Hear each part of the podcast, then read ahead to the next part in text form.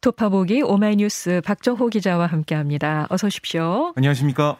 문재인 대통령이 새 한국은행 총재 후보로 이창용 국제통화기금 IMF 아시아 태평양 담당 국장을 지명했습니다. 네. 어, 이 인사 과정에서 청와대가 윤석열 대통령 당선인 측과 협의를 거쳤느냐 아니냐를 두고 이 청와대와 윤석열 당선인 측 간에 설명이 엇갈리고 있네요. 그렇습니다. 어제 청와대는 이 후보자에 대한 인선을 발표하면서 당선인 측의 의견을 들어서 내정자를 발표하게 됐다라고 했거든요. 아, 그러자 윤 당선인 측은 즉시 대변인실 공지를 통해서 청와대와 협의하거나 추천한 바 없다라고 부인했습니다. 네. 논란이 커지자 양측은 각각 취재진을 만나 그동안의 협의 과정을 일부 공개했는데요. 우선 청와대 고위 관계자는 아, 그동안 장재원 당선인 비서실장에게 하는 총재 후보로 이름이 언론에 등장하는 두 사람, 그러니까 이창용 후보자와 김소영 서울대 교수에 대한 의견을 물어봤다. 둘 중 누구냐라고 물었더니 이창용이라고 답을 하더라. 아, 이렇게 설명을 했다는 겁니다. 네. 아, 그런데 후보자 지명이 끝나고 청와대 측에서 장 실장 측으로 전화를 했더니 본인은 합의한 적 없다라고 주장을 했다.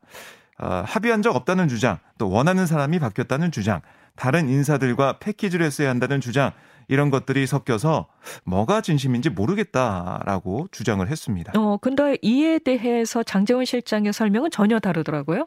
네, 이 장 실장은 기자들과 만나서 뭐라고 했냐면 이철희 정부 수석이 이창용 씨 어때요라고 하니까 제가 좋은 분이죠라고 한 게 끝이다. 협의한 것도 추천한 것도 없었다라고 강조했는데요. 아, 그러면서 저희는 뭐 추천하거나 동의하지 못하는 인사다라고 말을 했다는 거예요. 그러니까 종합적으로 보면 이 수석과 장 실장 사이에 이 후보자에 대한 얘기가 오간 것까지는 사실인 걸로 보여요. 네. 인정하고 있는 부분인데 하지만 청와대는 윤 당선인 측이 이 후보자를 원한다는 것을 확신할 만큼 충분한 협의가 있었다. 이런 설명인 반면에 윤 당선인 측은 언론 보도를 토대로 아주 짧게 한두 마디만을 얘기하고 끝냈다. 이런 설명인 겁니다. 네. 대통령과 아, 윤 당선인 이 회동을 가로막는 요인 중 하나였던 한국은행 총재 인사가 단행됐지만 그 과정에 대한 진실 공방이 벌어지면서 오히려 양측의 갈등이 증폭되는 양상입니다. 네. 거기에 감사원, 감사위원에 대한 인사가 어떻게 될지는 여전히 알 수 없는 상황이라서 네. 어, 양측의 대립은 계속 이어지는 모습인 거죠. 그러니까 그동안 양측의 지금 모습을 보면 한국은행 총재 후임 이번에 결정이 된 거고요. 네. 감사원 감사위원 자리, 그러니까 지금 두석이 공석이고 중앙선거관리위원회 상임위원 뭐 이런 인사권을 놓고 의견 조율을 해왔거든요. 특히 청와대는 법률상 인사권이 아직까지 문재인 대통령에게 있는 만큼 감사위원 두 자리 중 최소 한 자리에 대한 인사를 단행하겠다. 어, 이런 뭐 입장으로 보입니다. 하지만 윤 당선인 측은 문재인 대통령이 인사에서 손을 떼야 한다. 이런 주장을 이어간 것으로 알려졌는데요. 현재 이 감사위원 6명 가운데 2명이 임기 만료로 공석이거든요. 네. 윤 당선인 측 관계자는 애초 공석인 감사위원 두 자리를 모두 우리에게 일임한다라고 했던 청와대가 갑자기 입장을 바꿔서 감사위원 한 명은 꼭 우리가 원하는 인사를 임명하겠다 이렇게 나섰다고 주장하고 있습니다.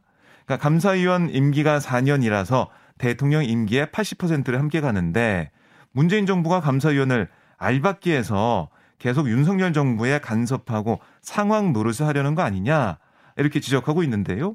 하지만 청와대는 아니 지금 법률상 인사권이 문재인 대통령에 있는 상황에서 사실상 인사에서 손을 떼라 아, 이런 요구는 받아들일 수 없다. 아, 이런 입장을 보이고 있습니다. 여기에 최대 난관 중의 하나로 꼽히는 집무실 이전 문제도 전혀 풀리지 않고 있죠.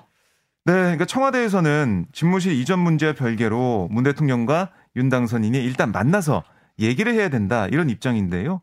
그러니까 집무실 관련 내용 역시 이 회동 안에서 자연스럽게 논의가 될 수 있다 이런 입장인 겁니다. 네. 하지만 윤 당선인 측에서는 청와대가 집무실 이전을 위한 예비비 승인을 공개적으로 거부한 상황에서 회동 논의를 진행하는 게 무의미하다 이런 주장까지 나오고 있는데요. 결국 집무실 이전과 이를 위한 예비비 문제가 해소되지 않으면 뭐 지금 제가 거론해드린 인사 문제만으로 이게 뭐 국면을 전환시키기에는 또 한계가 있어 보입니다. 그래서 청와대와 윤석열 당선인과의 만남이 이루어지지 않는 거 아니냐. 네. 좀 전망이 좀 어둡더라고요. 그렇습니다. 더 논의가 더 협의가 필요해 보입니다. 윤석열 대통령 당선인이 취임 이후 통일동 인수위 사무실을 임시 집무실로 두고서 네. 서초동 자택에서 출퇴근할 것으로 보이죠. 네, 그 제가 어제 전해드린 대로 뭐 자택에서 출퇴근할 거냐, 아니면 한남동 육군참모총장 공간에서 출퇴근할 거냐, 아니면 청와대 부근 안가를 또 마련할 거냐, 아, 여러 가지 방안이 거론됐었어요. 하지만 네. 결국 자택에서 출퇴근하는 쪽으로 정리가 되는 것으로 알려지고 있는데요. 윤 당선인은 이 출근길 정체가 시작되기 전인 이른 아침 차를 타고 서초동 자택을 나서서 올림픽 대로를 지나 한남대교를 건너서 이 종로구 통인동 사무실 약 11km 거리를 출근한 것으로 보입니다. 네. 통상 대통령이 탄 차량 앞뒤로는 뭐 경호차와 사이카 등의 에어싼 긴 행렬이 움직이고요. 신호 차단 같은 교통 통제도 들어가거든요. 네. 그러니까 당선인 측에서는 경호에 필수적인 인력만 배치해서 경호 차량 행렬도 짧아지도록 한다. 뭐 이런 방안이 거론되고 있는데 어쨌든 윤 당선인의 동선이 강남에서 강북까지 좀 이어지는 만큼 시민들의 불편을 최소화하는 조치 여기에 더 신경을 써야 한다. 이런 얘기가 나오고 있습니다. 네.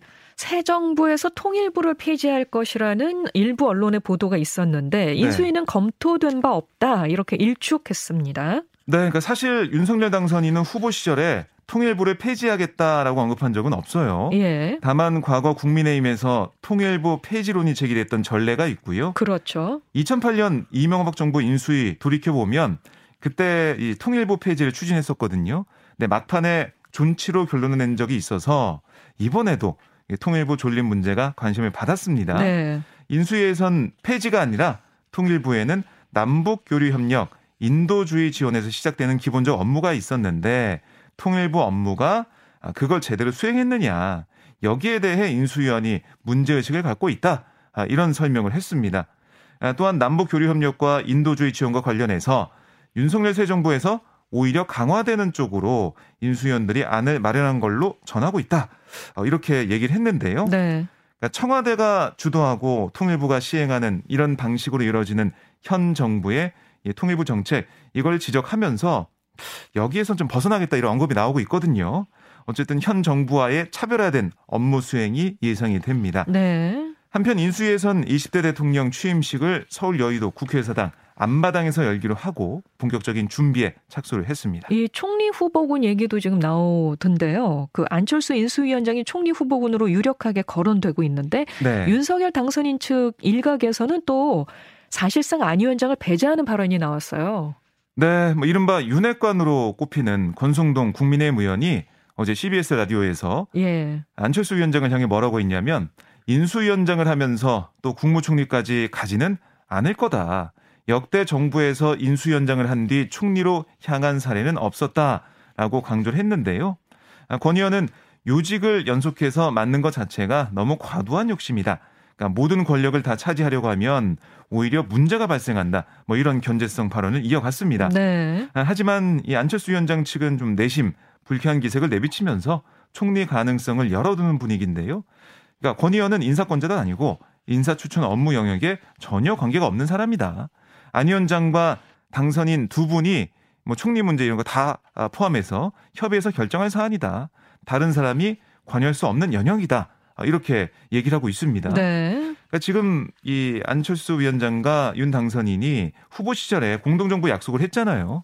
근데 그 약속 어, 이후에 이런 양측의 신경전이 나오는 것은 향후 새 정부 조각 같은 인선 지분을 둘러싼 기싸움이 아니냐 이런 해석이 나오고 있는데요. 예, 새로운 정부의 출범이 가까워올수록 이 신경전이 고조될 것으로 보입니다. 네. 아무튼 이런 가운데 오늘 국민의 힘과 국민의 당 합당 논의가 또 이루어지게 됩니다. 네, 이준석 대표와 안철수 위원장이 오늘 만나거든요. 예. 여기서 실타래를 풀 수가 있을지 좀 봐야겠습니다. 더불어민주당은 새 원내대표를 선출하는데요. 5파전이라고 볼 수 있겠네요. 네, 안규백, 김경협, 박광훈, 예, 박홍근, 이원욱 의원이 출사표를 냈는데요. 이게 이제 콩클라베라고 교황 선출 투표 방식이에요. 172명 의원 전원을 대상으로 차기 원내대표로 누가 적합한지를 묻는 투표를 진행합니다. 아, 이게 출사표를 공개적으로 내면서 정견 발표를 처음에 하는 뭐 그런 게 없어요. 네. 토론도 없고 그렇기 때문에 어, 그렇지만 이 다섯 명의 후보들은 다 나와 있어서요. 예, 본인들이 의사를 밝힌 거죠. 그렇습니다. 그래서 콘클라베 방식이긴 하지만 다섯 명의 후보를 대상으로 사실상 투표가 진행될 걸로 예상이 됩니다. 아, 대선 패배 여파로 조기에 선출되는 새 원내 지도부인 만큼 앞에 놓인 과제 만만치 않은데 당장 시급한 숙제는 뭐 대선 후유증 치유다 아, 이런 얘기가 나오고 있어요. 네. 대선 패배 책임론을 둘러싸고 불거진 이 윤호중 비대위 논란을 조기에 진화하고 당을 통합해내는 게 급선무다. 아, 이런 뭐 얘기에는 원내대표 후보 간에 이견이 없어요. 네. 아울러 새 정부가 들어서는 5월부터는 여소야대 전국이 펼쳐지는데 정부 여당과의 초반 관계 설정이 리더십의 첫 시험대가 될 것으로 보입니다. 당장 이 윤석열 당선인의 공약 여성가족부 폐지를 핵심으로 하는 이 정부 조직 개편 문제를 두고 4월 국회에서 국민의힘과의 사실상의 전면전이 불가피한 상황이거든요. 여기다가 문재인 정부의 임기가 아직 한 달에 남아 있는 만큼 지금 각 후보마다 검찰 개혁, 또 언론 개혁 이거를 마무리하겠다 이런 얘기를 거의 뭐 비슷하게 하고 있습니다. 네. 뭐이 순서만 다를 뿐이지 다 얘기를 하고 있기 때문에 이 과제 또한 안고 있는 상황이 있는 있는 상황이라서 이 개혁을 어떻게 해낼 것이냐 어, 추진력 어떻게 보여줄 것이냐 이런 것도 아마 의원들이 판단할 것 같습니다. 네. 어쨌든 아, 어떤 후보가 새 원내대표가 되느냐에 따라서 향후 민주당의 행보를 가늠해 볼 수 있을 것 같습니다. 당장 뭐 지방선거가 앞으로 다가와 있기 때문에 예, 그 지방선거를 또 잘 치러내는 게또 음, 임무이기도 하겠죠. 그렇습니다. 박근혜 전 대통령이 오늘 아침에 퇴원합니다. 대구 달성군에 마련한 사저에 입주한다고 하죠. 네. 국정농단 사태로 4년 9개월을 복역하고 지난 연말 특별 사면으로 풀려난 박 전 대통령 아, 오전 8시 30분 삼성서울병원에서 퇴원하는데요. 이 병원을 나서면서 취재진의 간단한 인사를 할 것으로 예상이 되고요. 이후에 이 국립현충원 이고 박정희 전 대통령 묘역을 참배한 뒤에 아, 대구 달성군 사저로 향합니다. 이 사저에 도착해서 한 차례 더 메시지를 낼 것으로 알려졌는데 네네. 네. 이 과정에서 자신을 수사했던 윤석열 당선인이나 아니면은 새 정부에 대한 언급이 나올지 이게 좀 주목이 되는 상황입니다. 그렇습니다. 네, 지금까지 오마이뉴스 박정호 기자 고맙습니다. 고맙습니다.